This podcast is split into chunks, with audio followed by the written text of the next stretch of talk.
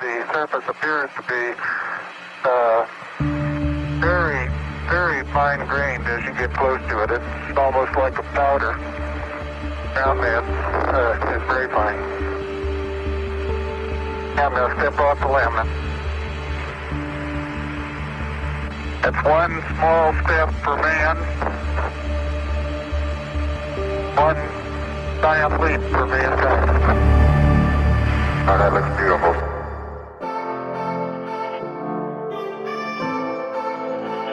Bueno, pues bienvenidos de nuevo a esta estación espacial situada a 400 kilómetros de la Tierra. Soy Tomás Ferrandiz, director creativo ejecutivo de Contrapunto BBDO y profesor y director de innovación en la Barcelona School of Creativity. Bueno, si seguís el podcast desde el episodio 1, ya sabéis que suelo ponerme en órbita creativa para hablar sobre uno de los temas que más me apasionan, la creatividad y el poder que tienen las ideas de transformar y hacer progresar la humanidad. Por eso en cada episodio os hablaré de una idea o proyecto innovador e inspirador que de una forma u otra ha llamado mi atención y que nos servirá de punto de partida para conversar con un invitado o invitados que muy posiblemente sepan mucho más que yo del tema del que trataremos. Y acompañándome en esta estación espacial está Skynet, la inteligencia artificial que controla todo esto por aquí. Y es ella la que episodio tras episodio escogerá el proyecto del que hablaremos. Hoy trataremos un proyecto y un tema que estoy seguro que os provocará admiración y terror a partes iguales. Ahora mismo la estación pasa por encima de Carolina del Norte, en Estados Unidos, concretamente por la ciudad de Cary. Además, Skynet también ha detectado ya a las personas que hoy conectarán con nosotros.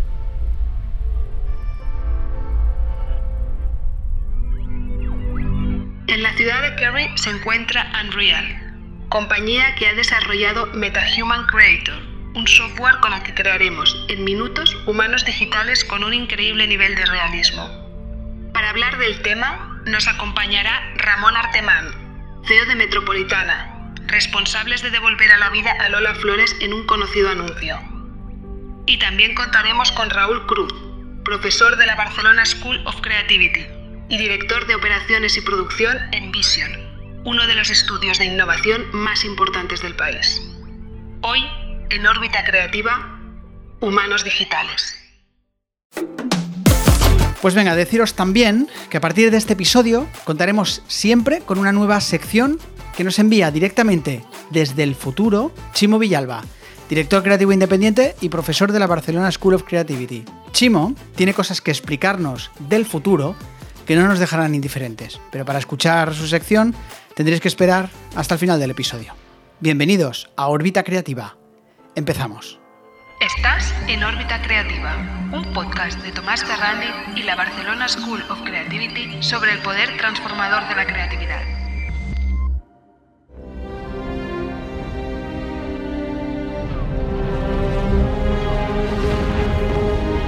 Si sois fans de Star Wars, y si no lo sois ya os lo cuento yo, sabréis que la película Rogue One, rodada en el año 2016 y que estáis escuchando de fondo, aparecen dos personajes humanos que se recrearon digitalmente. Uno era la actriz Carrie Fisher, que por aquel entonces aún no había fallecido, pero que apareció muy joven en la película, con el aspecto que tenía en la primera de la saga, rodada en el año 77. En otras escenas pudimos ver también a Peter Cushing, que murió en 1994 y que también aparecía en la primera película en el papel del comandante Grand Moff. Para recrear ambos actores, utilizaron la técnica de motion capture, donde capturaron en tiempo real las expresiones de dos personas que tenían ciertas similitudes faciales con los actores, y después, sobre sus caras, reconstruyeron a través de CGI, o sea, digitalmente, a las personas reales.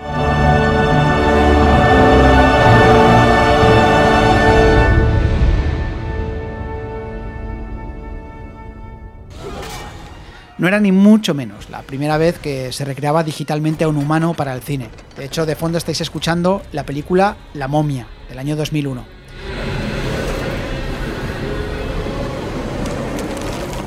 Allí lo intentaron con Dwayne Johnson, alias La Roca, pero sin mucho éxito, porque consiguieron hacer una especie de engendro repugnante más parecido a un muñeco de silicona que a una persona.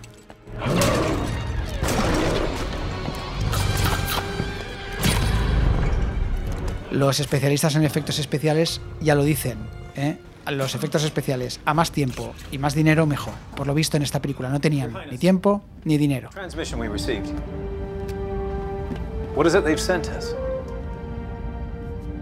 Hope.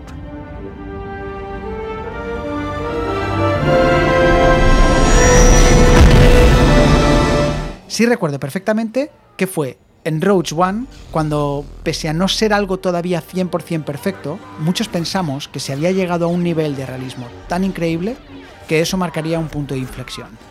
Ramón Artemán es director de la empresa de postproducción Metropolitana, la responsable de devolver a la vida a Lola Flores en un famoso anuncio de cervezas que seguramente hayáis visto. Y hombre, Ramón, de recrear humanos digitales, pues algo sabe. Sí, lo de Carrie Fisher ah, creo que fue un wow, que fue un, paso muy eh, importante, pero nadie se lo acaba de creer eh, y a 100%, pero sí que fue un salto como espectacular. Ah, también el tema del gesto de los humanos es tan complejo, hay tantos tonos, hay tantos matices, que es muy complicado y, eh, y de reproducir. Y esta reproducción y esa capacidad creo que lo estamos con, y con el día a día estamos ganando. Hoy basta hacer una búsqueda en YouTube para darse cuenta de la cantidad y la calidad de humanos digitales que se recrean a diario, para el cine, para los videojuegos, la publicidad, sobrepasando con creces todo lo que nos imaginábamos hace unos años que podía pasar. En los últimos 10 años, el tema de la generación de humanos eh, digitales ha sido, bueno, espectacular. Es tanto que hace 10 años no le llamábamos humanos digitales, sino que y hacíamos uh, personajes 3D. Eh, Yo creo que este cambio ha sido por una suma de factores, uh, como, por ejemplo, el 3D fotorrealista, donde podemos ir a los detalles y a la credibilidad de texturas la captura y de movimiento y ha sido otra parte, otra pata de esta historia que ha sido como muy importante, es decir, el poder capturar ah, expresiones, eh, ah, los movimientos humanos y todos estos pequeños detalles que hace que un, y, un modelo 3D y se convierta en algo muy parecido a un humano. Y todo esto funciona porque hay una capacidad de render mucho mayor de la que teníamos hace 10 años. O sea, es exponencial y las capacidades sí que teníamos si hace 10 años las que tenemos sí y ahora. Las técnicas para hacerlo han evolucionado. Al ejemplo de Roach One se le suele llamar nigromancia digital, es decir, revivir a los muertos digitalmente. Y es un tipo de creación digital que en la mayoría de casos está realizada por la mano del hombre. Es decir, hay un equipo de especialistas en crear imágenes generadas por ordenador que son los que diseñan a los personajes y toman las personas las decisiones. El tema se pone interesante cuando además esa creación digital no la hace un humano, sino que la hace una inteligencia artificial. Esa inteligencia artificial es la que a través de una red neuronal propia toma las decisiones a la hora de crear a las personas. Y ahí es donde entran conceptos que seguramente ya habréis oído, como el deepfake o el face swapping. El caso de un deepfake y el caso de Lola Flores uh, tiene ese punto de credibilidad mágica. ¿Por qué? Porque al final el deepfake y lo, que hace es uh, copiar lo que hace un humano. O sea, hay una conductora, uh, y en este caso, que se expresa, mueve los ojos, mueve la boca, mueve el cuerpo, y nosotros lo único que hacemos es cambiarle el rostro. Y por la inteligencia artificial hay un, aprendizaje de, y de comparación entre las expresiones, en este caso, de Lola Flores y de nuestra doble. Entonces, este sistema y lo que hace es, para cada expresión de nuestra conductora, y que es nuestra doble, buscar la que le corresponde de Lola Flores. De forma que las expresiones son eh, humanas porque las de Lola Flores eran eh, humanas y las de la doble eran también eh, humanas. Entonces, esto hace que el nivel de, y, de credibilidad sea y altísimo. O sea, no es un humano digital, sino es un puro deepfake. Hemos cambiado un rostro. Entonces, bueno, a partir de aquí, pues hay toda la técnica y también de buscar que la morfología entre el conductor, o en este caso la conductora, y Lola Flores sea lo más parecido posible y que sus expresiones sean lo más parecidas posible. Pero esto sí que es humano y 100%. A partir de aquí, la creación digital de rostros se ha puesto al alcance de la mano de los simples mortales, como nosotros. Ya sabéis que a día de hoy podemos intercambiarnos las caras con nuestros compañeros o compañeras, hacernos viejos y recrear nuestro yo del futuro. Sin embargo, para los simples mortales, crear personajes digitales desde cero y en apenas unos minutos, y además aplicarles los movimientos y gestos de nuestro rostro, era algo utópico. Algo utópico hasta hoy. I am a metahuman, the next generation of digital human powered by Unreal Engine. Epic Games, la desarrolladora de videojuegos, a través de su división de Unreal, la compañía que desarrolla uno de los motores de animación más potentes del mundo, anunció hace apenas unas semanas el MetaHuman Creator. I could be one of many.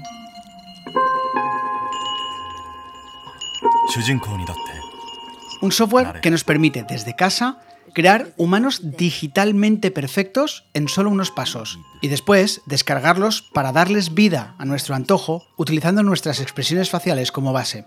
Para que os hagáis una idea, lo que antes llevaba unas semanas e incluso meses de trabajo para los profesionales, ahora podrá hacerse en menos de una hora.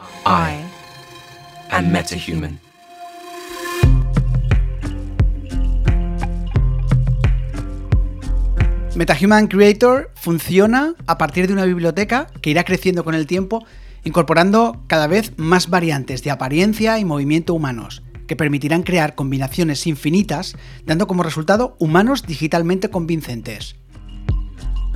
Lo que Epic Games y Unreal prometen es que, además, esos humanos se podrán diseñar mediante flujos de trabajo intuitivos. ¿Qué quiere decir esto? Pues que para usar MetaHuman Creator no necesariamente necesitamos demasiados conocimientos de programación o de diseño. Es más, necesitamos ninguno, lo que nos permitirá a priori esculpir y crear el humano que estamos imaginando. Raúl Cruz es director de operaciones y producción en Vision. Vision es una de las compañías más punteras del mundo en innovación y en creación de experiencias virtuales. Además, Raúl es profesor en la Barcelona School of Creativity y hace muy poco me explicaba su experiencia utilizando MetaHuman Creator. El proceso de, MetaHumans es, en base a, a, lo que nos permite la, propia herramienta de MetaHumans por defecto de beta. Sabemos que, que ahora mismo es una beta que está publicada, que tiene sus limitaciones pero que parte de una serie de modelos. Ellos siempre, simplemente han, puesto como 50 metahumanos, de los cuales tienes assets que tú puedes personalizar, ya sea vello facial, poros, raza, peso, toda esta parte que hace millones de combinaciones. Y esto nos permite llegar a conseguir que, o sea, una foto que tengas de alguna persona se asimile muchísimo. Tienen que venir más cuando venga la, la gran herramienta que se prevé, pero sí que es verdad que ahora mismo el proceso es desde un modelo, o nosotros partimos siempre de Vision, desde un modelo hecho, se crea el modelo que queremos, que queremos hacer.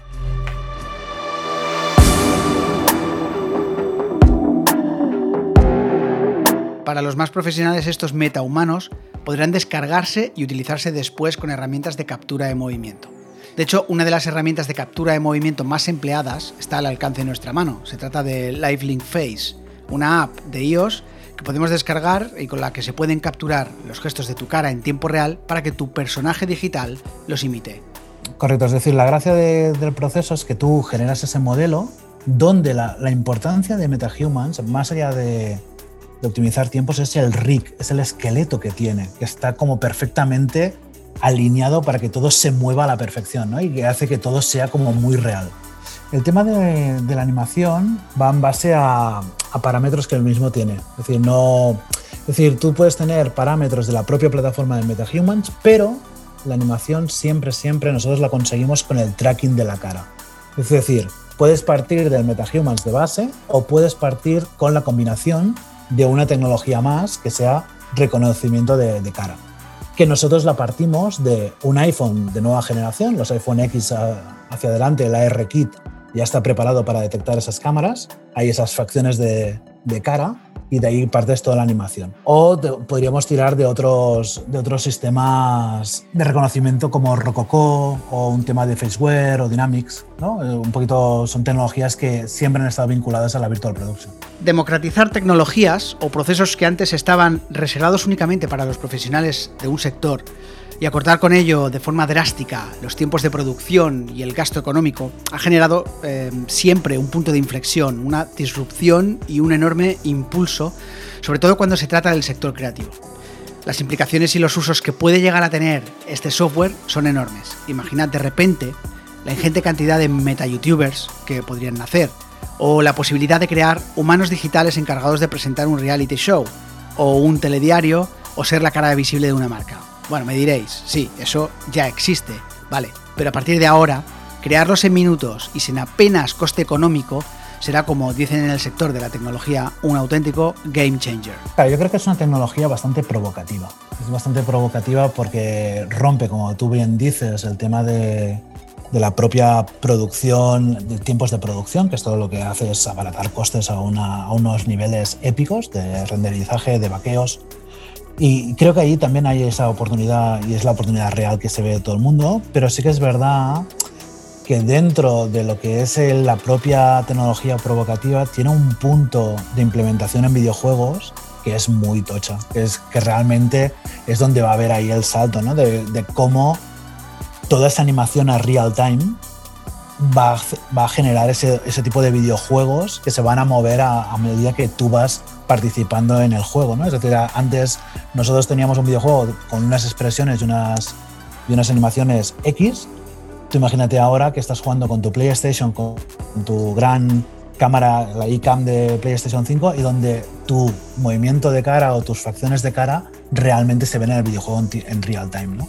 Y si a todo eso además le añadimos esa capa de inteligencia artificial de la que hablábamos al inicio, en donde no sea necesaria la intervención humana para darles vida y personalidad, el salto entonces ya puede ser cuántico. Vale, yo creo que, habrá un momento en que, decir, la tecnología de MetaHumans, que ahora mismo es como muy fotorrealista, es, la, la gran ventaja que tiene, cuando se une con el tema de la detección de caras a foto a tiempo real, en el sentido de con un iPhone y tal, eso va a ser una revolución. Pero cuando ya la sumas con una inteligencia artificial para que eso sea autómata, es decir, que eso funcione de una manera sola, eso realmente va a ser un cambio de paradigma, porque ahí sí que no va a haber cambios, es decir, no va a haber forma de detectar qué es qué. Porque esto va a ir creciendo. Es decir, lo guay de MetaHuman es que cuando tú miras los poros, los ojos y tal, puedes detectar cosas, pero hay momentos que te confundes. Es como, ¿pero quién me está hablando? ¿Me está hablando una persona real o realmente tal? Si eso le das una inteligencia por debajo que se va reaccionando a una conversación y a eso le sumas que tarde o temprano va a salir esos dispositivos que traducen los idiomas, pues ya, tío, tienes ahí, tío, conversaciones a, no sé, de forma muy loca. Yo creo que se viene una parte de Tomás que es la gente entrenando sus propios dispositivos. Es decir, la inteligencia artificial tiene ese punto de, entrenamiento. Que el entrenamiento no deja de ser un, pues yo te entreno para jugar a básquet y vas a mejorar, ¿no? Pues al igual que las inteligencias artificiales en mi casa funciona de una manera la forma de comprar, si yo lo entreno y esté entrenado, hostia, ahí va a ser una revolución. Lo que pasa que eso queda lejos para, hostia, para el consumidor final, ¿no? Pero para nosotros, que es algo que ya estamos viendo de hostia, yo pregunto y me respondo y lo llevo por un camino de un flow en concreto.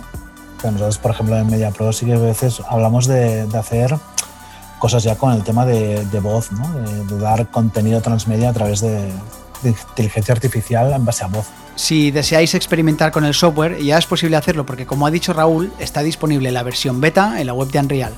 Podéis descargarlo y utilizar como base los personajes predefinidos que han diseñado.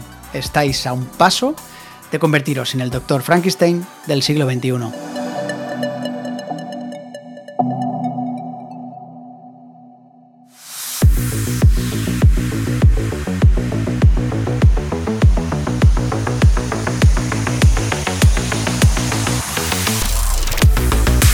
Bueno, pues el futuro de los humanos digitales se presenta apasionante, pero ninguno de los invitados que hoy han intervenido, tampoco yo obviamente, sabe muy bien hacia dónde nos puede llevar esta tecnología.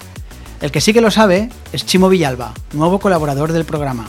Chimo es director creativo independiente y, como Raúl, también es profesor de innovación creativa en la Barcelona School of Creativity. Lo que pasa es que Chimo, que es un tío especial, ha conseguido fabricar un artilugio que le permite viajar al futuro. Y desde la sede de la Barcelona School, que en el futuro parece que se encuentra en el subsuelo de la ciudad, nos va a enviar audios codificados que Skynet nos descodificará en cada programa y en donde podremos escuchar a Chimo contándonos qué impacto ha tenido la idea o el proyecto del que hablamos en el futuro de la humanidad.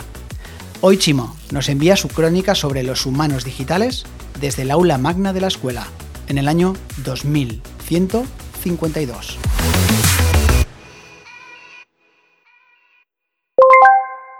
Mensaje entrante. Decodificando contenido.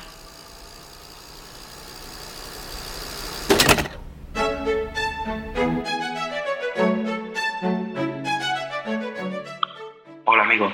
Ah, los metahumanos, tal y como te refieres a ellos, Tomás, eh, están sujetos a una ley que se aprobó hace 15 años, conocida como la Ley Cruz, a partir del famoso juicio que Connor, el hijo del actor Tom Cruise, inició contra Christopher Hume, el usuario detrás de la cuenta Deep Tom Cruise, que se hizo famosa en la época en la que te encuentras ahora mismo.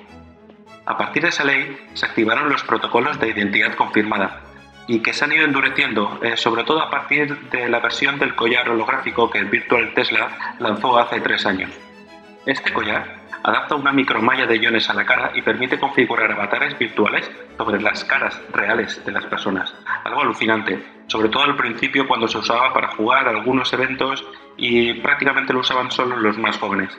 Pero la cosa se puso fea. Algunos delitos cometidos por usuarios que portaban este collar encriptado han puesto en duda esta tecnología. Además, la compra masiva de dispositivos puso en pocos meses millones de rostros virtualizados en las calles. Los protocolos de identidad es algo que debemos pasar todos eh, los que vivimos eh, en esta época. incluso la policía está empezando a realizarlos de forma aleatoria sin previo aviso. El otro día, antes de acceder aquí a una de las islas artificiales que hay enfrente de Barcelona, eh, justo tuve que pasar uno de ellos. Por suerte no llevaba uno de estos collares. Mm, y no es así en todos los lugares. En Corea, donde hay más libertad y prácticamente el rostro se ha convertido en un complemento más de moda, hay un verdadero negocio alrededor del diseño de avatares. Eh, algunos rostros se están llegando a pagar con un millón de criptomonedas. Y luego en, el lado opuesto están los nuevos eh, movimientos humanistas que empiezan a ser algo conflictivos, ya que muchos de estos eh, movimientos eh, están en contra de algo que en los últimos años ha salvado mm, muchas vidas, que son las prótesis biomecánicas. En fin, no sé qué pasará en los próximos años, pero lo que aseguro es que desde aquí, desde este futuro de los tantos posibles, todo sigue siendo tan incierto como apasionante. Nos vemos a la próxima, amigo.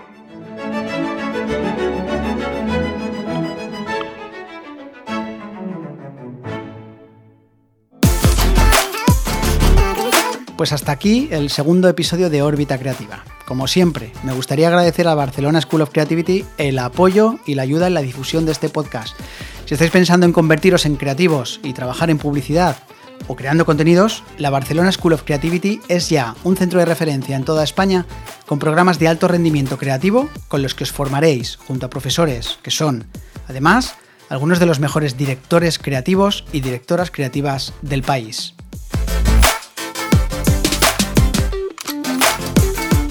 Os dejo toda la información sobre la School y los programas en la descripción del episodio. También os dejo todos los links y referencias que se han ido nombrando durante el episodio de hoy, por si queréis consultarlos. Y para acabar ya sabéis que Skynet tiene una newsletter quincenal en donde hace un recopilatorio de algunas de las ideas y proyectos creativos más interesantes que se están llevando a cabo en el mundo. Podéis suscribiros en theskynetarchives.com, los archivos de Skynet, theskynetarchives.com. Un saludo de Tomás Ferrandiz, gracias por subir a la estación y poneros conmigo en órbita creativa.